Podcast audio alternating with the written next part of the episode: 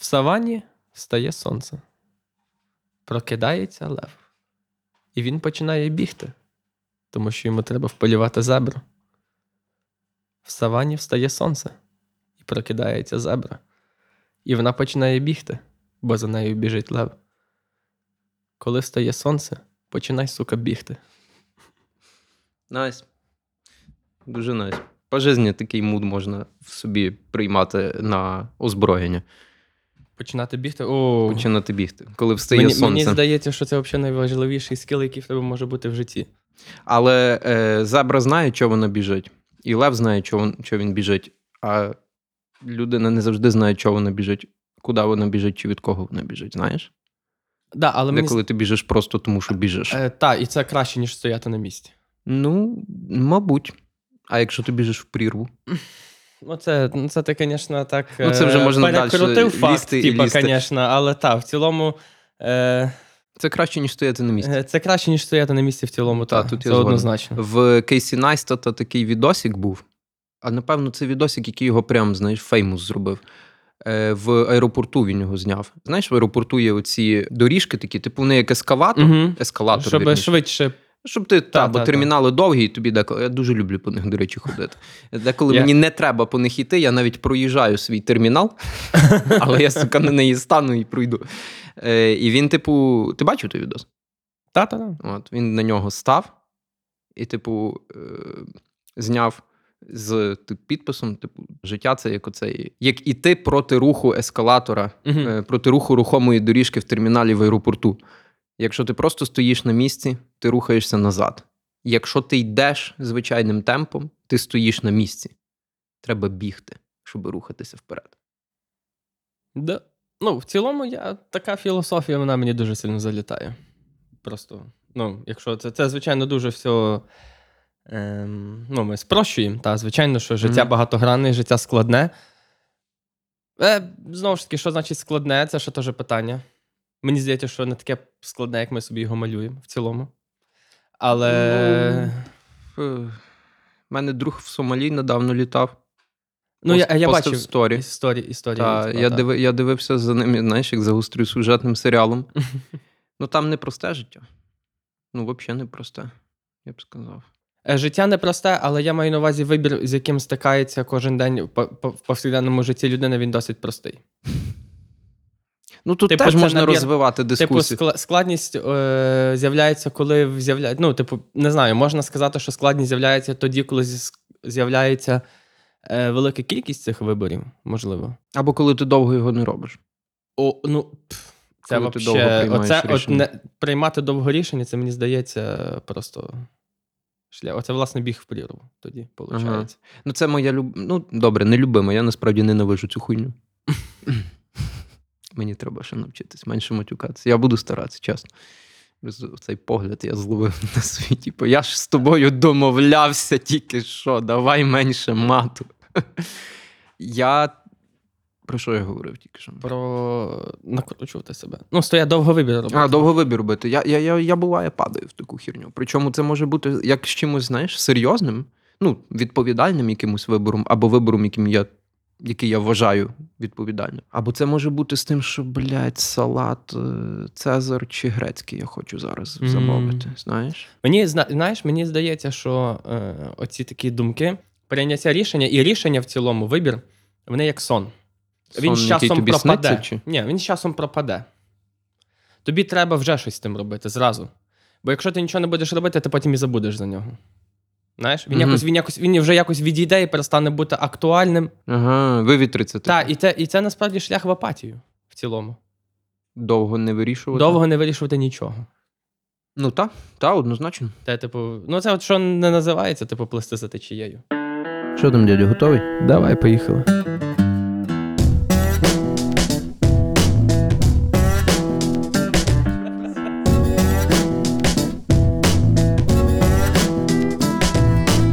Ви слухаєте «Самовивіз» – подкаст, в якому ведучі говорять про те, що їм цікаво, деколи запрошують гостей і трохи матюкаються. Я взагалі зараз паркувався спочатку в тебе тут внизу, і потім виїхав перепаркуватися, щоб не займати чуже місце. Я собі подумав, зараз, я лишив номер телефону, Ну, приїде тіп, ти кажеш, так, скоріше за все він не приїде, але приїде тіп на своє, сука, місце. За яке він заплатив чи платить. І стоїть на його місці якась лєва машина з номером телефону. Ну, я б схарився. Ну, да. Типу, понятно, він набере, понятно, я спущусь, ну, заберу машину без питань. Але, ну, якого хера взагалі це, ну, хто ти такий, що ти тут забув, що за, ну, знаєш, чого я маю комусь дзвонити, коли я приїхав додому, ставити свою машину? Ну, в принципі, да, це ж твоя приватна власність, виходить. Да. І я такий думаю, ні, я так не хочу, ну, я би схарився, я так не зроблю, я сів в машину і перепаркувався. І от, прикольно, я зразу виїхав, і зразу справа було місце. Типу, на виїзді, ну, за виїздом, типу, я зразу парканувся, тобто все окей, знаєш, я так думаю, це така, типу, інстант карма за те, що я вирішив не бути мудаком. Але я собі, знаєш, далі почав розвивати цю тему і подумав таку думку. Ну, деколи важко бути нормальним типом. Ну, деколи, типу, деколи це прям, ну, деяких зусиль потребує. В цьому випадку. В цьому випадку це зовсім ніяких зусиль не потребує. Але отак от по життю ти рухаєшся. Я би навіть сказав не так. Я би сказав би, що не просто бути нормальним типом, просто стати людиною. Знаєш, бо як так, людиною не народжуються, людиною стають. І оце, щоб стати цією людиною, ну, ти, бляха, мусиш трохи ефорту вкласти. Так, да, трошки треба попахати, щоб стати. Треба трохи попахати, треба щось трошки подумати, насправді, треба щось трошки почитати, трошки пожити, набратися досвіду, поробити, зрештою, вибори. Бо, насправді,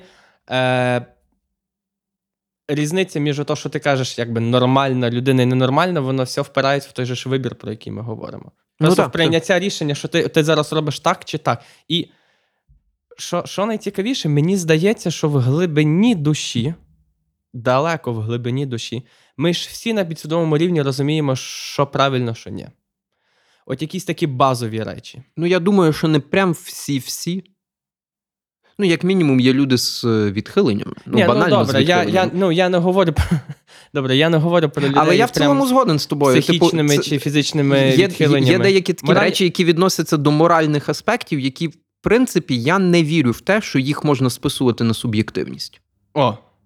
Знаєш? Я абсолютно погоджуюсь. Воно в тобі зашито. І, типу, ти ж якби, ну, якщо глобально і глибше копнути, то ти, по суті, ну, практично завжди знаєш, як треба зробити, як правильно би було зробити. Зараз от було би правильно закурити сигарету чи ні? Для мене, мені.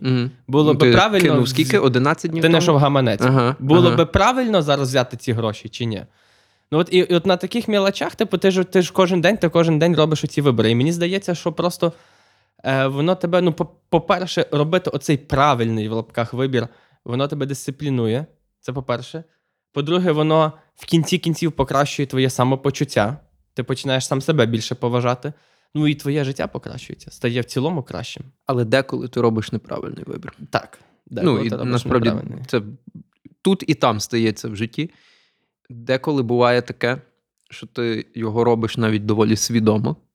Ну, можливо, не завжди свідомо, але рано чи пізно ти все одно даєш дупля, і тоді починається оце всередині в тебе херня, оцей конфлікт внутрішній, знаєш? Типу, от я мав так зробити, а я зробив не так, і ти починаєш знаходити якісь виправдання для себе, починаєш якісь пояснення когось чи чогось винного в тому знаходити і так далі. То, що, до речі, насправді, так от забіжу наперед, спойлер, все піздьош, нема нікого, нічого винного в твоїх бідах, крім тебе самого.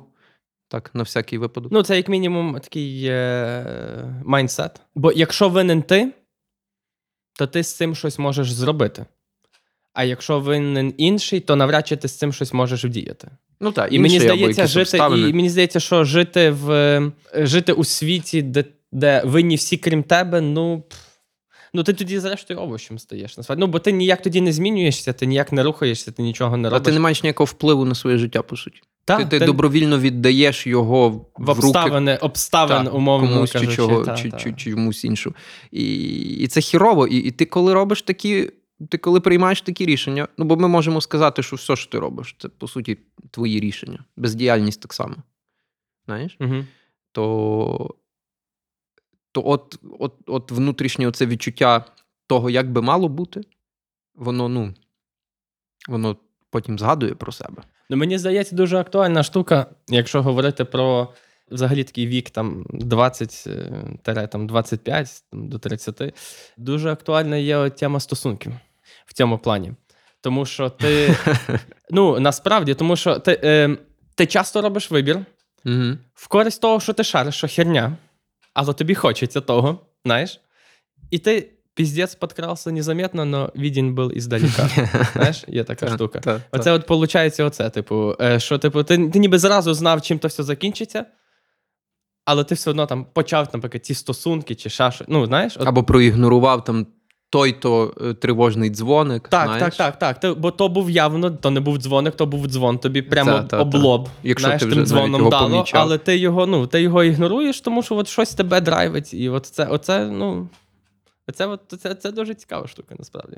Бо мені здається, що всі крізь це... Ну, я не знаю людей, які через таке не пройшли. Ну, типу... Ну, хіба молодші. Ні, ну, звичайно, є випадки, коли люди з тим якось залишаються і так і живуть далі. І, до речі, їх дуже багато, мені здається. Досить багато. Ну, я не знаю, чи їх прям дуже багато, але... Ну, добре, я скажу так, серед мого кола спілкування їх якось... Чи то практично нема, чи я не знаю. Ну. А ти так за тему стосунків сказав, за оці тривожні дзвоники. Я собі почав згадувати свої стосунки, ну, якби свою колишню, ту, що колишня, з великої букви. Та, що ходила з дзвонами. Та, що ходила з дзвонами, та, як корова по альпійському лугу. Не хочу прозвучати якимось ображеним чи злим, навпаки, я знаєш, я в деякому сенсі до неї хороші почуття, якби тепер відчуваю в тому плані, що... А в будь-якому випадку лишилися тільки хороші. Так, ну, якби, як мінімум, вона мене дуже багато чого навчила. Як мінімум того, що от так не має бути. І я собі розумію, що ну, там дзвони місцями так тридзвонили, що їх чули всі. Не тільки я, їх чули і бачили всі. Це вже така була повітряна тривога. А я, ну... Це вже в бункер треба було. Я позапихав собі пальці в вуха і просто ігнорував. Ну, як ігнорував? Я розумів то. Але я думав, що... Все якось вирішить. То локальна ситуація. То у всіх фігня, у мене все буде по-інакшому. Ну, щось стане. То було задії-підії тих обставин і так далі. Тому і я, знаєш, що собі думаю? Кожен раз я проігнорував оцей здоровий глузд. Так би мовити, ну, можна, назвемо його так. Оцей от голос, який знав, як правильно. Оцей другий Юра, який знав, як правильно. І він чув ті дзвоники. Він чув ту тривогу. Він говорив мені, що, типу, братан, ну, то так не буде. Тікай з корабля. То буде ще гірше. Воно не поміняється. Криси вже втекли. Так, типу, капітан, все, пора. А я такий, та ні, то все нормально. І Воно десь відкладалося, я собі так зараз мислю. Воно відкладалося, воно, типу, кожен оцей такий випадок, він, знаєш, в оцю копилку херні, яку проігнорував Юра. Угу. І потім, коли ми розійшлись... Та копілка нахер лопнула. І, знаєш, вона такою здоровенною сковорідкою влупила по потилиці. Ну і що? Ну, я якби, знаєш, почав страждати. Почав страждати. І оці всі накоплені внутрішні конфлікти стали таким родючим ґрунтом для подальших внутрішніх конфліктів, подальших накрутів, сумнівів в собі, невпевненості, страху, образи, злості, отого всього гамна. Ну, я так добрий, ну не рік, ну місяців, може 8 я так проходив. Поки я якось в якийсь момент, що, до речі, цікаво, протягом того часу мої друзі, ну, близькі, вони мені говорили, типу, вони мене пробували витягнути, знаєш, всілякими способами. І відверто, типу, що це прям, знаєш, ти заїбав, перепрошую на слові, візьми себе в руки. І з такими, типу, там, розмовами більш ніжними, так би мовити. Але вони мені всі, як один, говорили, ну що, зберись, типу, все. А я не міг. І це, мені здається, відноситься до розряду таких штук, які до тебе якось самі мають дійти. Хоча ото все, що вони мені говорили, і вони якби продовжували пробувати мене витягнути, напевно, все-таки посприяло. Ну, в цілому, я вважаю, що воно сприяє. В любому випадку. Воно точно сприяє. Бо ти, десь відкладається. Ти все одно десь воно в підсвідомості твоїй відкладається. Там фільми, які ти подивився, книги, які ти прочитав. Дуже... Ну, от умовно кажучи, навіть банально там взяти, якщо книжку, яку ти читаєш, там будь-яку художню чи якусь публіцистику, чи навіть, не знаю, фентезі якесь там, якусь казку якусь, так? Книга ж дає тобі можливість пережити чужий досвід. Так само, як перегляд будь-якого, навіть найтупішого фільму, це все одно як можливість пережити чужий досвід, який ти в своєму житті, скоріше за все, не переживав і не переживеш. Але коли в тебе в майбутньому станеться якась ситуація, то мені здається, якась нова ситуація, то мені здається, що людина все одно підсвідомо оці чужі досвіди, які вона набирає звідусіль, воно якби допомагає їй в прийнятті рішень. Тому насправді не дарма ж всі закликають багато читати, кіно дивитися нормально, та? Тому що воно допомагає тобі потім в прийнятті твоїх рішень. Тому да. Мені здається, що розмови взагалі, оці розмови, які ти кажеш, що твої друзі проводили з тобою, то це, це дуже, мені здається, взагалі важливо. Це взагалі дуже цінна річ. Я того не цінував тоді, я вшарив то пізніше. Потім, знаєш, як воно часто буває, я став тим другом який для іншого кента, який харився, знаєш, коли я йому, я тобі, говорю, як має бути, та зберися, я через то проходив, знаєш, подивись на мене, та не буде інакше, дядя, все. А він не слухає, знаєш? І в мене кілька таких друзів є. Зрештою, я такий самий тоді був. І я харився, що вони не чують мене і далі страдають. Але це, знову ж таки, повертаючись до того, що я казав, ти маєш пройти це... Сам? Так, ти проходиш, от кожному воно займає свій час. Просто деколи буває, що якось задовго в тому затримується. Якось прям, знаєш, надто вже довго. І деколи буває, що не вилазить. Мені здається, це все одно певний прояв інфантильності в цілому. Бо це невміння прийняти рішення і взяти своє життя в свої руки. Це піддавки своїм емоціям і своїм якимось бажанням, а це ніколи до добра не доводить. Взагалі ніколи. Якщо вже, повертаючись до попередньої теми, це ж, ніби дивися. Якщо говорити про стосунки, то я вважаю, що взагалі щастя людини – це не випадковість, а це свідомий вибір. Тобто людина має зробити вибір бути щасливою. На неї то щастя не звалиться з неба в один день. Ти просто прокидаєшся з цим вибором, і ти починаєш діяти в своєму житті так, як в лапках треба, так, як в лапках правильно. І що я маю на увазі? Це вертаючись з попередньої теми. Невже буде загадка, що для стосунків потрібна надійна людина? Невже загадка, що для стосунків потрібна добра, щира людина? Я можу перелічити дуже багато епітетів зараз, так? Але невже це загадка? Невже це очевидні речі. Невже цього ніхто не знає? Це тупо очевидно, що ти ніколи в житті не побудуєш стосунки якісь ґрунтовні не з такою людиною. Тоді постає питання, добре, якщо мені потрібна така людина, то мені треба таку шукати, таку відбирати, умовно кажучи, і не зупинятися на всьому, що не підпадає плюс-мінус під цей паттерн. Звичайно, що тут вже вступає в ролі індивідуальність, тому що хтось буде більше звертати увагу на одне, хтось на друге, хтось на третє, кожному своє. Але в цілому, вектор цього, він одинаковий. І насправді все, це вся думка. І ти просто починаєш діяти в цьому напрямку, ти починаєш бігти в ньому, умовно кажучи, та? А в кінці кінців ти от мені дуже подобається зараз, пацани під 30 років побачили якусь десь невідомо де познайомились, уже знайомство в них відбулося якась фігня, але він ото закриває очі, він починає влазити все далі, потім проходить кількість часу, він прокидається, розвертається, дивиться, хто збоку лежить, і він розуміє, що то якась фігня. І питання, а ти що до того... де ти був до цього? А де ти був до цього? Невже ти цього не бачив? Перепрошую, що в очі їбашся. Бо насправді бачиш і все бачиш. Це ж, знову ж таки, це твій вибір. Це твій вибір. Або це бачити, або ні. Тобто ти це бачиш в будь-якому випадку. Але ти або себе обманюєш. А нащо ти це робиш? Що ти обманюєш? Оце інфантильність. Оце вже, мені здається... На що ти розраховуєш? Чого ти хочеш? Ти щось явно робиш, ти це робиш з деяким рівнем свідомості. В деякому сенсі усвідомлено ти це робиш. Це 100%. Ти це усвідомлено робиш. Мені здається, що дуже багато людей взагалі перебувають в токсичних стосунках. Коли людина перебуває в поганих стосунках, то вона розуміє, що в неї стосунки погані. І вона розуміє очевидний крок, що їй треба зробити для того, щоб з них вийти. але вона цього не робить. Я все-таки думаю, що не завжди розумію. І тому люди ходять, зокрема, до психотерапевтів. Є якісь дитячі травми. Є якісь, можливо, навіть не дитячі травми. Але хоча здебільшого, наскільки я знаю, це дитячі травми. Я, буду відвертим, я ніколи в житті не ходив до психотерапевта.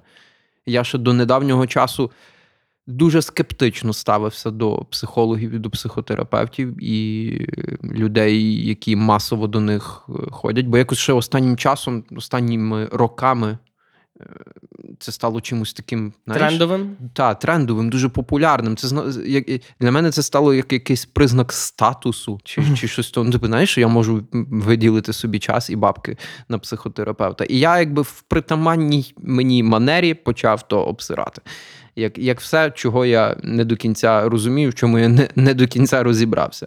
Але моя думка помінялася після одного епізоду. Я познайомився з чуваком мого віку. Він на рік старший. Він вже 2 рази їздив в зону бойових дій на сході України. Тобто він вже ветеран. Ми з ним пішли прогулятися, познайомитися, там мене познайомили з ним. І ми з ним багато говорили, знаєш, про життя в цілому, про війну, про його досвіди, які він пережив, про посттравматичний синдром після того, як він повернувся. І він мені розказав в тій розмові, що він займався тоді, і як приїхав, і займається зараз з психотерапевтом, і що це дуже йому допомагає.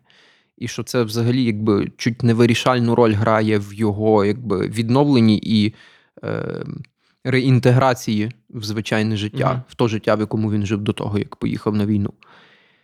І от я в той момент, в мене, знаєш, якось відбувся такий шифт моєї думки стосовно психотерапевтів, тому що я безпосередньо познайомився і поспілкувався з людиною, якій це дійсно потрібно і для якої це дійсно працює. І я почав далі переглядати, знаєш, копати собі глибше в своїх уявленнях і ставленнях до того, і переглядати, знаєш, в цілому відношення. І зараз я вже зовсім не так ставлюся до того, тому що реально є люди, я впевнений, і дуже багато таких людей, в яких є, ці травми ще з дитинства, вони так глибоко в них зашиті, вони так довго з ними живуть, вони ніби відчувають, що щось не то. Чи то в стосунках, чи то на роботі, чи то, я не знаю, в якихось своїх там проектах. Вони ніби відчувають, але вони не знають, що з тим робити, вони не знають природи того внутрішнього конфлікту, що вони відчувають, як має бути, але вони не роблять так, як має бути. І вони не розуміють, чому, і воно їх ще більше затягує в ту діру. Мені здається, що ми трошки зараз відійшли від того поняття, коли ми говорили про, якщо стосунки токсичні, умовно кажучи. Бо є різниця між тим, коли, там, умовно кажучи, проблема сидить десь в тобі, глибоко, і ти це розумієш, і ти йдеш до психолога це вирішувати. А проблема, коли виявляється, що твій партнер просто, але якщо ти дозволяєш тому партнеру так з тобою поводитися, то це також, зокрема, проблема і в тобі, що ти не можеш його зупинити. Однозначно, або не можеш від нього чи від неї піти. Це, зокрема, проблема твоя, бо хулі ти того, хулі ти це терпиш, знаєш? Оце правильно, насправді. Чому ти це терпиш, якщо це не так? Це ж оце є, знаєш, це ж оце модель жертви і ката. Це ж, класична історія. Це стокгольмський синдром. Ні, не зовсім. Це, власне, це ніби класична історія за токсичними стосунками. Є кат, то, що зараз називають аб'юзер, і є жертва. І це роль, яку приймає один чи одна, і інша роль, яку приймає другий чи друга. І отак люди живуть. От він її б'є, а вона жаліється вона його любить, але жаліється на те, що він її б'є, але він її б'є далі, бо б'є, значить, любить. І отак вони живуть.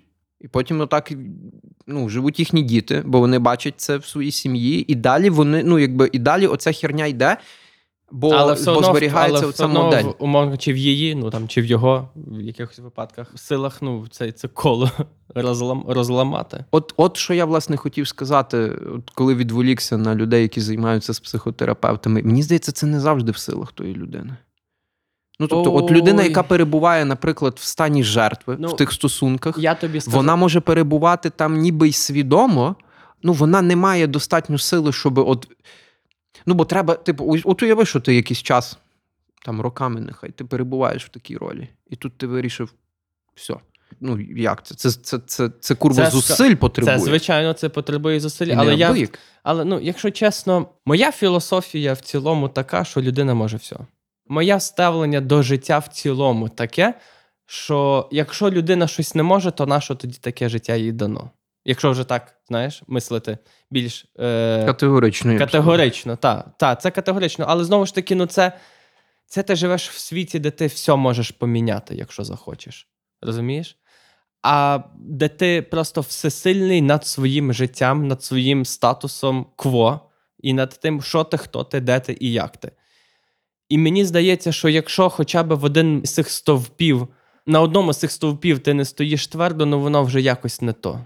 І от я, це просто якби моє переконання в тому, що людина, якщо захоче, вона може зробити любе. Пережити будь-що, витримати будь-що і змінити будь-що. Є ж купу випадків, банально, Віктор Франкл, книжка, яку ми з тобою читали, Віктора Франкла «Людина в пошуках справжнього сенсу». Тут же і не поспориш, тому що це жесть. Якщо хтось не знає, хто такий Віктор Франкл, він був психіатром. Він жив в 30-х роках, в 30-40-ві роки в Німеччині. Він в Австрії, по-моєму, був в Відні, так? Працював. Ну, не так важливо. І він попав в концтабір. І він в концтаборі провів 4 роки, і він пережив концтабір. І мені здається, що концтабір німецький – це, не найкраще місце на землі. І він втратив свою дружину. Так. В іншому концтаборі. Їх розлучили, і вона померла в одному. В іншому концтаборі. І в цілому він втратив багато друзів, багато знайомих, родичів. Та ледь не життя. Так, і ледь не своє життя. І він це пережив, і після того написав про це книжку, яка, власне, називається «Людина в пошуках справжнього сенсу», де він, власне, розповідає про те, що, як це було, як це пережити. В деталях описує. І оце, власне, приклад того, коли, людина може витримати. Його це не зламало. Мені дуже подобається його концепт. Як подобається? Це, один з тих стовпів, на яких я стою, одне з того, що от я прийняв як частина мого світогляду. Це, власне, в цій книжці він і про це говорить. Фундаментальна істина полягає в тому, що є зовнішній світ, який посилає на тебе тригери. Угу. Зокрема, до твоєї психіки. Він посилає тригери і різного роду подразники, свого роду акція, так? І твоя психіка завжди на нього дає якусь реакцію. І, до того, як він сформулював цю концепцію, було прийнято, що от є категоризовані, от такі-то тригери дають таку-то реакцію. І він сказав, що насправді між оцим тригером і між твоєю реакцією є простір, є певний момент часу, де ти можеш вибрати, яку реакцію ти даєш. Де ти можеш вибрати, як реагувати на те, що з тобою відбувається. Де ти приймаєш рішення. Бо там далеко, в глибині твоїй, ти знаєш, як воно має бути. Але не всі такі сильні духом, як Віктор Франкл. Я б більше сказав, більшість людей не такі сильні духом. Я не думаю, що я такий сильний. Я впевнений, що знаю таких людей навіть. Цим скілом не народжуються. Не народжуються, це набуде. Це треба в собі білдапити. І звичайно, якщо ми вернемося до стосунків токсичних, коли там вона не може його кинути, а він кончений тіп, тиран, то ясно, що вона не буде це терпіти 3 роки, потім в один день проснеться, пойме, що він тиран і піде від нього. Ясно, що такого не станеться.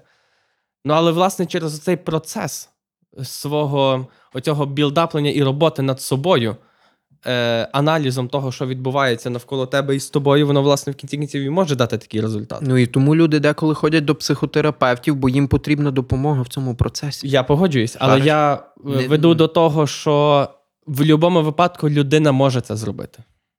Немає варіантів, коли людина не може цього зробити, як на мене. Тобто в кінці кінців кожна людина може до цього дійти. Чи то сама, чи то з допомогою книжки, чи то з допомогою психотерапевта, але вона до цього може дійти. Вона може зробити так, що її життя стане краще. Ось до чого я веду. Моя думка. Я тут згоден з тобою.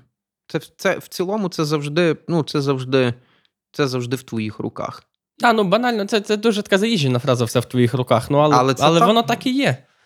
Це як, знаєш, це як, типу, це от що стосується, наприклад, навіть тих самих накрутів. В книжці «Від хорошого до величного» автор розповідає про... Як його звали? Я не можу... От сижу, Коллінз. Джим Коллінз.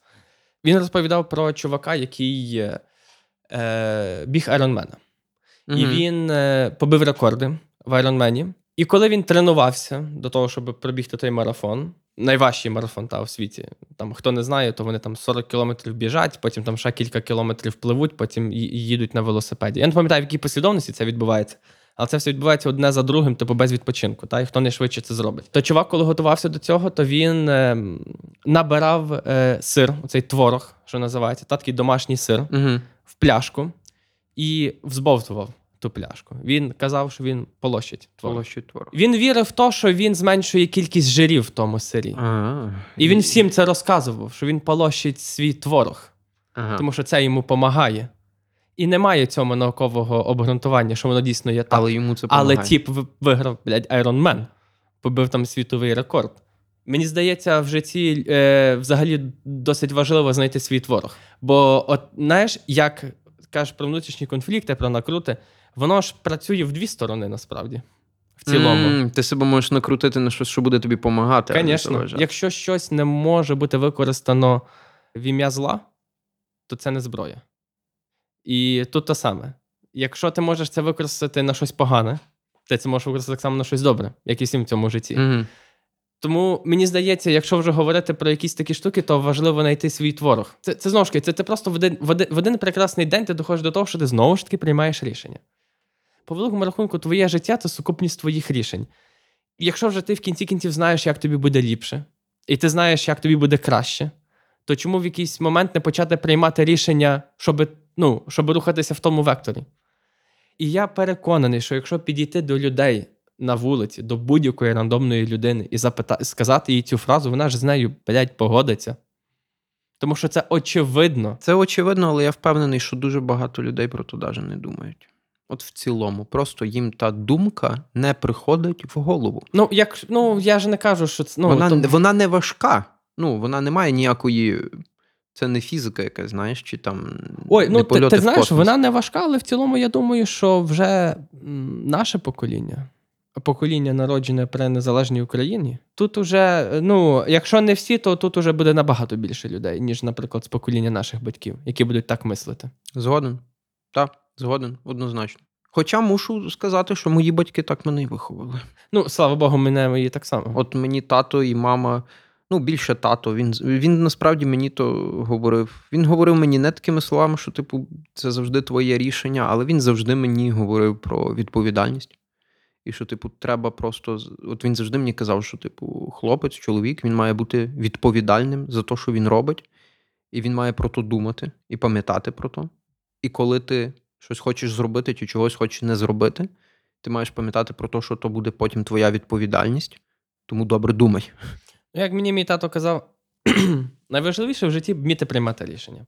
І причому весь прикол в тому, що, як він казав, рішення може бути неправильне, але ти його маєш прийняти і рухатися далі. І прийняти наслідки. І важливо з наслідків, звичайно, що зробити висновки. Так. Тому що, якщо ти зробив неправильне рішення, ти побачив, що сталося, і ти... На наступний раз, коли буде подібна ситуація, ти вже будеш краще розуміти, як тобі діяти. Але краще проїбатися швидше. Звичайно. І краще проїбуватися на чужих рішеннях. Дивитися як кого. Але, звичайно, що на по своїх граблях теж треба походити. Безумовно. Але от, власне, ти прийняв рішення і все. Бо найгірше – це коли ти його не приймаєш і ти топчешся на місці. Бо жодна думка не заслуговує того, щоб багато про неї думати. Бо якщо багато про щось думати, ти це сплюндруєш в кінці кінців. Будь-що. Ти прикольно задібінув. Це ти прям прикольно задібінув. І коли ти просто приймаєш рішення, то все, ти пішов далі. Вже правильно, неправильно. Якщо воно неправильно, там, то ти можеш навіть, якщо це якесь рішення таке дальнє, типу, що це ну, не вже має наслідки, ти можеш щось навіть підкоригувати, щось попробувати виправити по дорозі. Але це все відбувається в твоєму русі, коли ти вже йдеш кудись далі, до наступної точки. А коли ти став на місці і стоїш і не знаєш, що, ну це вже, ну, коли в савані встає сонце, ти мусиш бігти. Зебра не думає про те, бігти їй чи ні. І лев не думає. Ти приймаєш рішення, ти починаєш йти далі. Вже будеш по дорозі з тим розбиратися. Але ти мусиш йти далі, бо має бути цей рух. От я зараз отак стараюся собі прям тренуватися. Прям от ловлю себе на думці, наприклад, з недавнього. От прийшов в магазин. Це було, здається, позавчора. Прийшов в магазин купити додому гірлянду. Жовтеньку. Знаєш? Ой, напевно, була проблема трохи, правда? Ну, от я приходжу в магазин, стоїть консультантка, добрий день, добрий день. Я шукаю гірлянду, жовте світло, щоб було. Вона каже, ось, будь ласка, ходіть, я вам покажу. І там, блядь, тих гірлянд. Просто всрайся, розумієш? І всі вони чимось одна від одної, ніби й відрізняються, а ніби й взагалі нічим не відрізняються, знаєш? І вона мені показує ту, розказує про неї, показує ту, розказує про неї.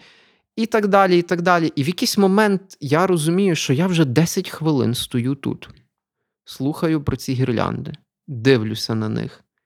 І насправді мені взагалі байдуже. Мені пофіг, що оця гірлянда має 5 пучків, а ця гірлянда має 10. Я дивлюся на них, і, ну, якби, що? А ми якраз не в той день, а за день до того, ми якраз з тобою от говорили про це от, приймати рішення і робити то швидко. І вона мені говорить, і я їй просто на півслова перебаю. Я перепрошую, дайте мені оту, будь ласка, першу, яку вона мені показала. Дайте мені, будь ласка, оту, я надто багато, я так їй сказав, я вже надто багато на це потратив часу. Дайте мені, будь ласка, оцю гірлянду. Вона так, причому то, походу, ще й була найдорожча гірлянда, знаєш. А то була перша, яка цей, і, знаєш, перша, вона мені про неї розказала, мені, в принципі, все підійшло. То на що я слухаю далі?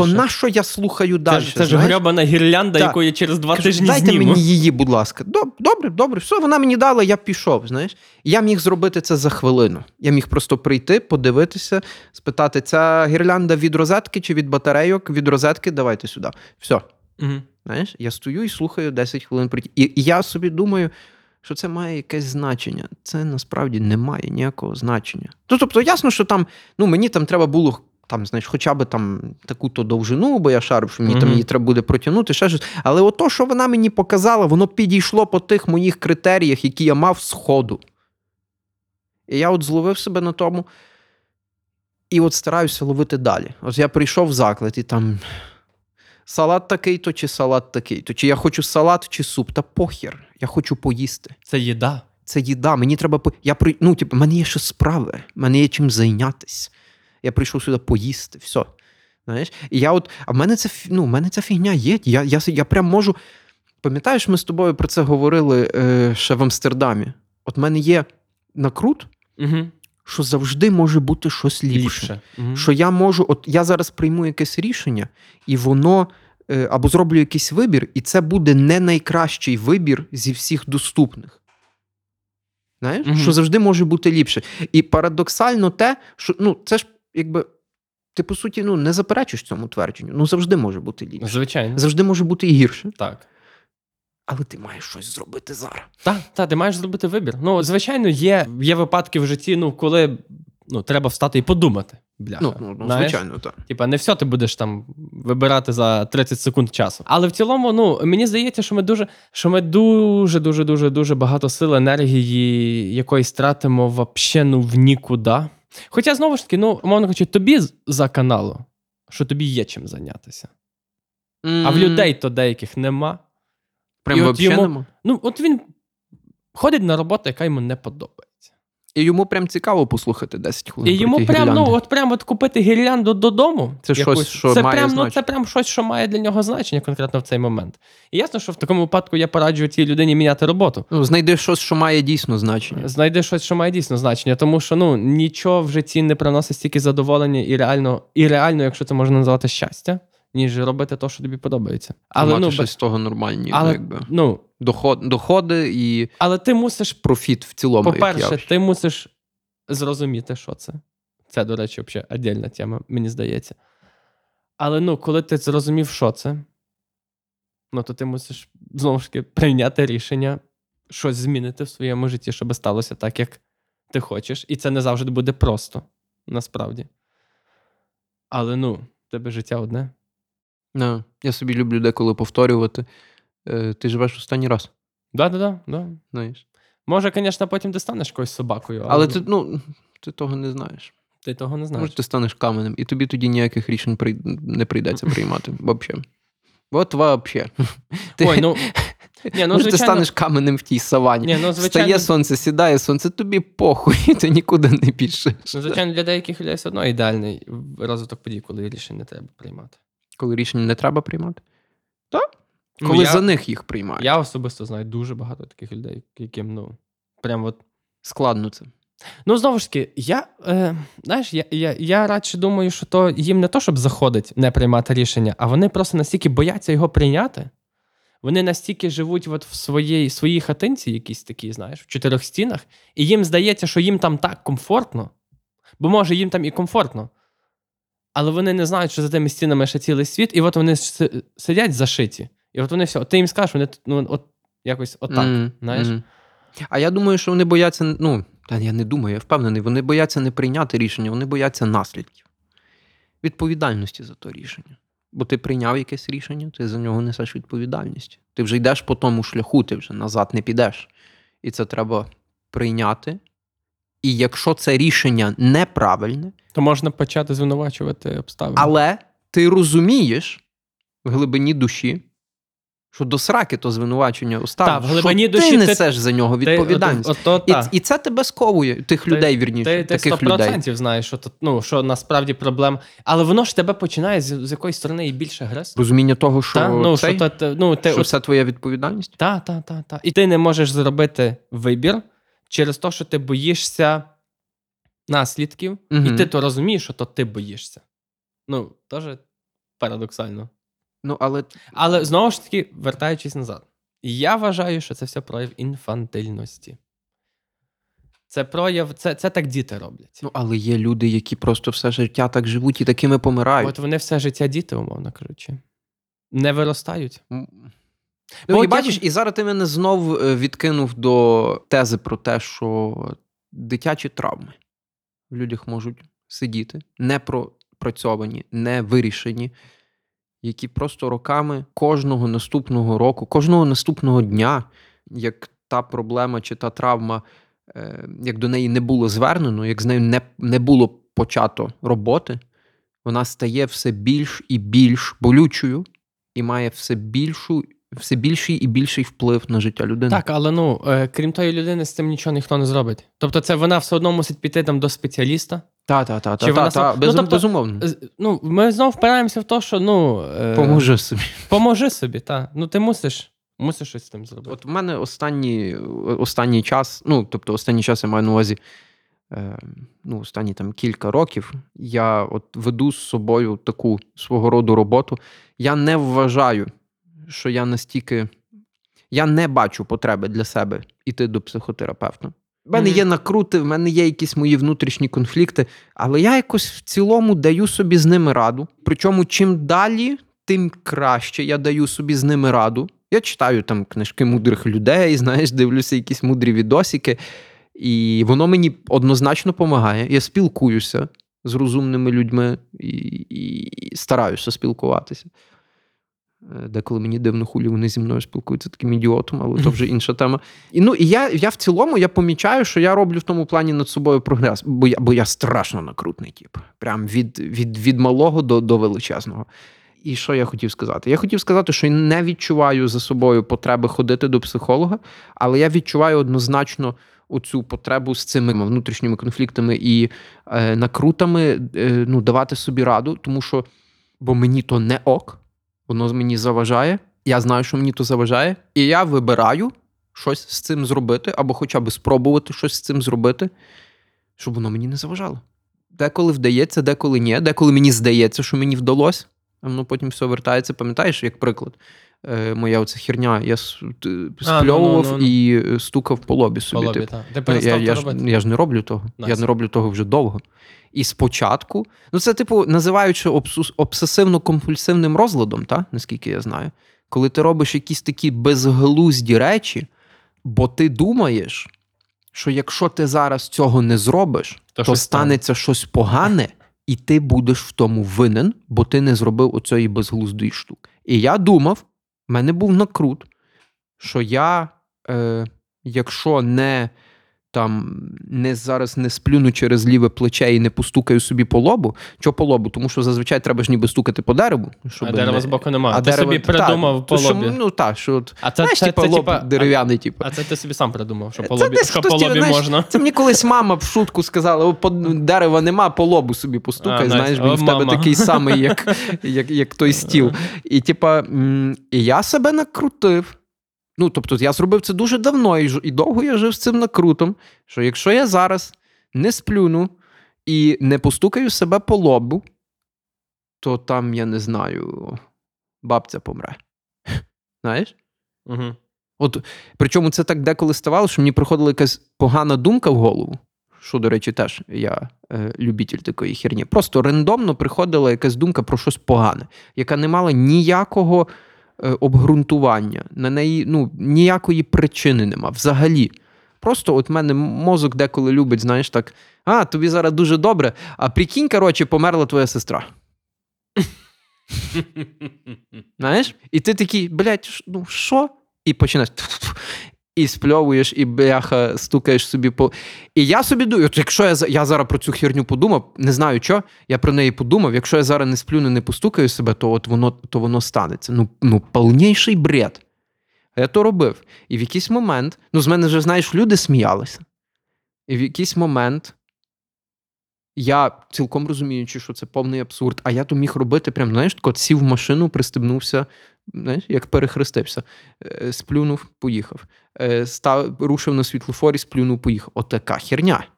І типу, ну я шарю, що добре, окей, зараз, мені 26 років, мені той момент було 25. Ну, років 50, 60, 70, що зі мною буде? І то, ну, я типу, я хапну якийсь маразм.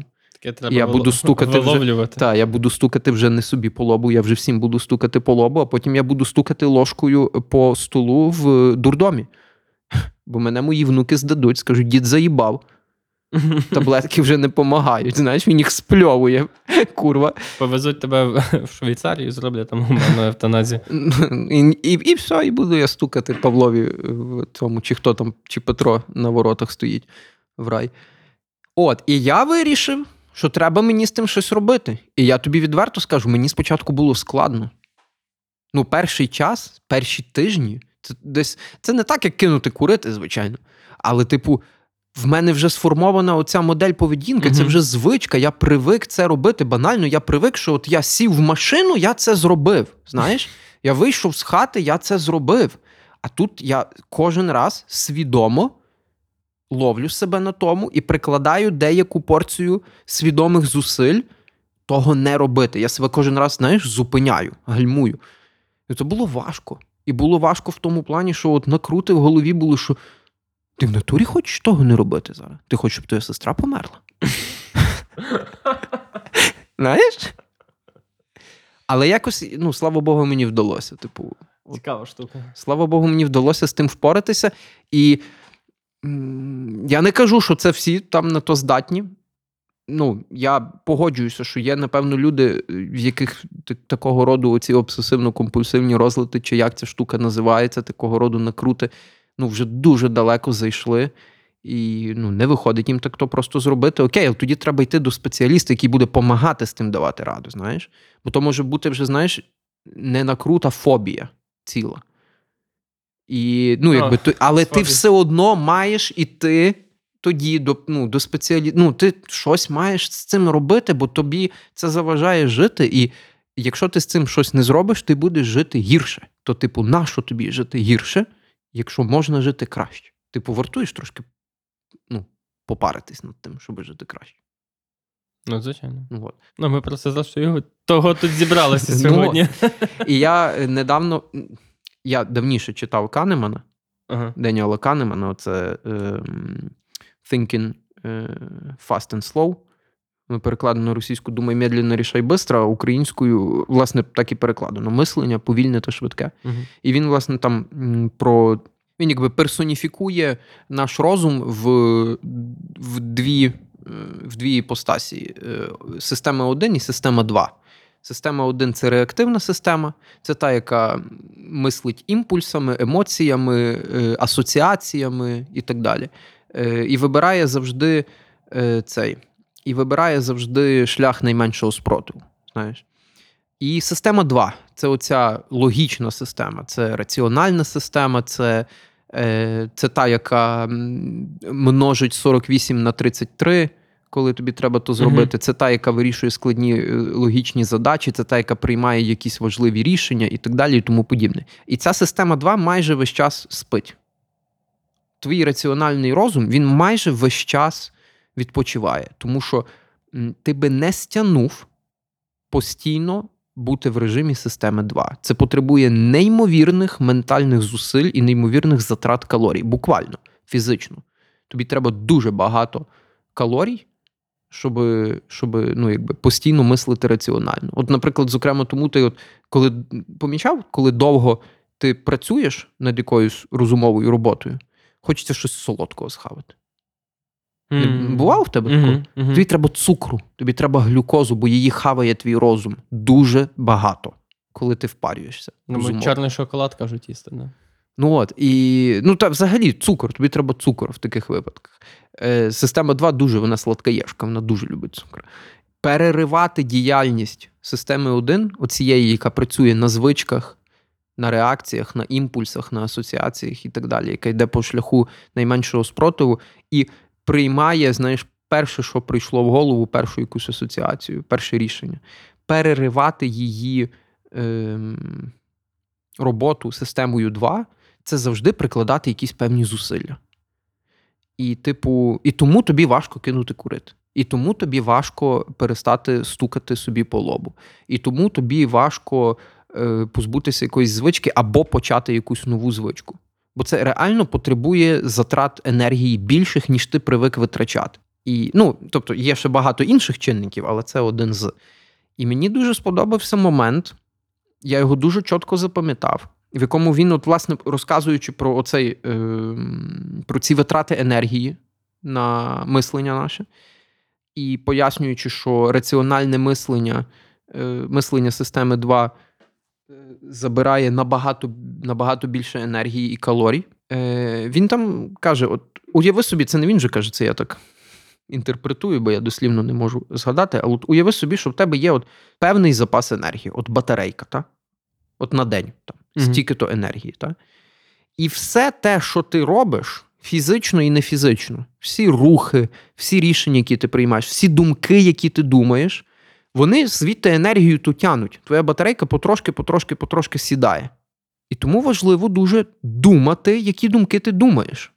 Вибирати, які думки ти думаєш. Тому що, думаючи про якусь херню, тобі стає... Господи, як мені треба її прочитати. Думаючи мені про якусь херню, ти витрачаєш ту енергію, яку би ти міг витратити на то, щоб думати про щось, що дійсно має сенс. Та в цілому, насправді, і про дії продовження це те саме. Так, і там дуже от розумна фраза, і очевидна нібито, яка от прям для мене дуже гарно зрезонувала.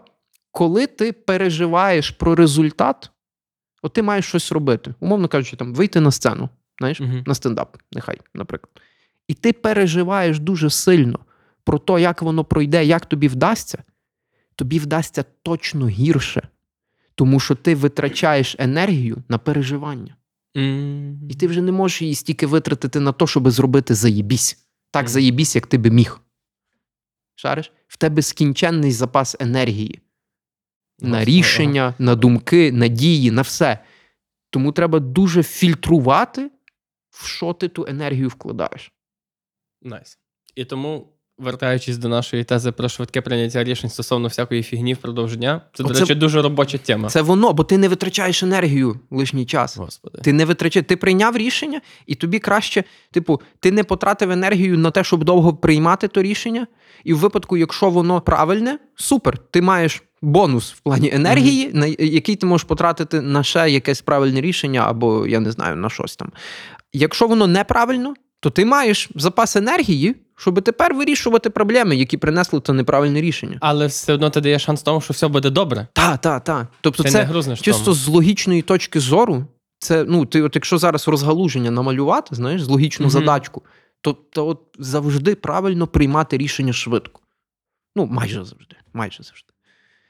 Це якась фраза, що якщо ти не можеш прийняти рішення, там, знайти для себе якісь рішення там, за щось 30 секунд чи хвилину, думаючи над якоюсь проблемою, то її ліпше відставити на потім. Бо ти вже і не дійдеш до того зараз. Ну, звичайно, це не стосується, напевно, якихось математичних задач чи фізичних якихось штук, але в цілому, якщо про життя ми говоримо, про якісь ситуації життєві, то тобі, якщо тобі там за першу хвилину в принципі, не прийшло жодного хорошого рішення, то, в принципі, може вже і не продовжувати, бо ти вже просто загрузиш в тому. А хоча технічних всяких речей, воно також стосується просто, таймінг там, напевно, не 30-60 секунд, а довший. Я на днях, в мене там був один таск, по роботі. Я сидів над ним реально цілий день. То був бах. І я думав, що я знаю, як його зробити. Знаєш, я от почав день з думкою про те, що в мене є оцей бах, я знаю, як його кілішнути, зараз я його бистренько кілішну і буду собі курити бамбук до кінця дня. А скажу, що працював над ним весь день. Я почав. Ніхіра то не так, як я думав. Ну і все, я почав тому загрузати. Я загруз нахер на весь день, і я так і його не зробив. Я не дав дупля чого. Я перелопатив все, що тільки можна було. Все, пішов, закінчив день. Бо я шарив, що то вже так би нема сенсу над ним сидіти. Я весь день просидів, не вийшло, продовжу завтра. Я на другий день приходжу зранку, відкриваю код. І от, власне, той фрагмент коду, в якому, був бах, просто дивлюсь на нього. В мене в голові прокручується вчорашній день, як я все навколо лопатив. І я сам собі кажу, ти долбойоб? Ти що, сліпий? А це буквально треба було поміняти одне слово в коді, не вдаючись в технічні деталі.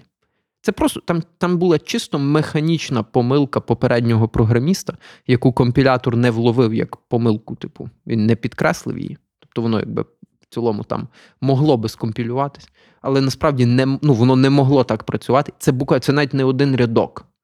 Це просто треба було поміняти слово. Я так кажу, не вдаюся в технічні деталі. Все, буквально все. Я зранку встав, зі свіжою головою, подивився на то, і от в мене так промайнуло то все, що я вчора робив. Ти дебіл. Ти не міг на то, ти що то не бачив, знаєш? А не бачив. І все, то ж ти кажеш, я відклав це, я ніч проспав, в мене трошки голова освіжилася, я встав, і все. Зразу. І воно дуже часто так буває. Коли вчився на прикладній математиці, в мене часто так бувало. Дуже в роботі в мене дуже часто. Дуже цікаво, як живуть насправді в плані, ти щось заговорив за це, за якусь інженерію туди-сюди. Цікаво, як живуть взагалі такі геніальні люди. Знаєш, Гаус, це німецький математик Карл Фрідріх Гаус, по-моєму, він через Г читається, власне. Він же ж вважається взагалі одним із найкрутіших математиків, які коли-небудь жили на планеті Земля. Там він і в математиці, і в фізиці відкрив Бог знає скільки всього. Я чув за нього цікаву історію, що коли він вчився в школі, він був досить обдарованим малим. І коли він вчився в школі, коли йому було щось 9 років чи 10, їх посадили в класі. Тобто вони сиділи, і вчитель якось мусив їх чимось зайняти і каже їм, давайте порахуємо, скільки буде 1 плюс 2 плюс 3 плюс 4 і так до 100. І там проходить буквально хвилина часу, всі сидять, рахують, додають, а він вже щось розвертається, вже щось робить своє. І вчительки до нього, ти що? Сиди, рахуй, бо в кінці він каже, 5050. А вчительки, як ти то зробив? А він каже, я ж замітив, що якщо 1 додати 100, буде 101. Якщо 2 додати 99, буде 101. Якщо 3 додати 98, буде знов 101. Ну, то я 101 помножу на 50.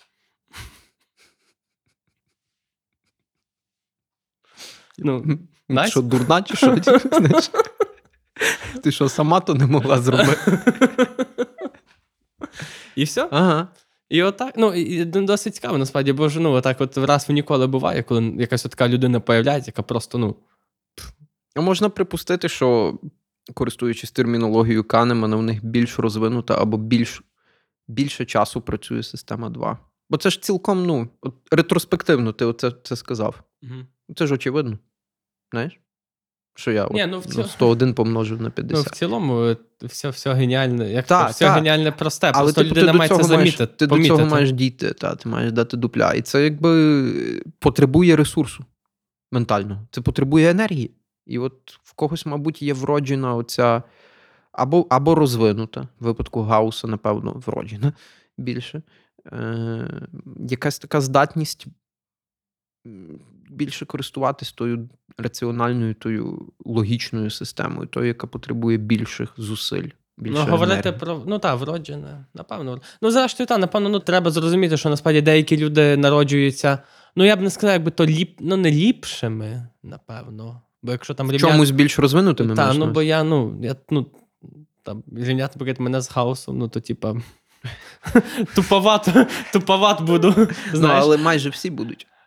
Практично всі. Так, але я, власне, веду до того, що мені здається, що так, звичайно, дехто народжується з більшими якимись там, можливо, стартовими можливостями, не знаю, з якоюсь форою, можливо. То, що називають талантом. Та. Але, ну, я все одно впевнений, що, я живу, ну, все, що мені лишається, надіятись на це, в моєму випадку.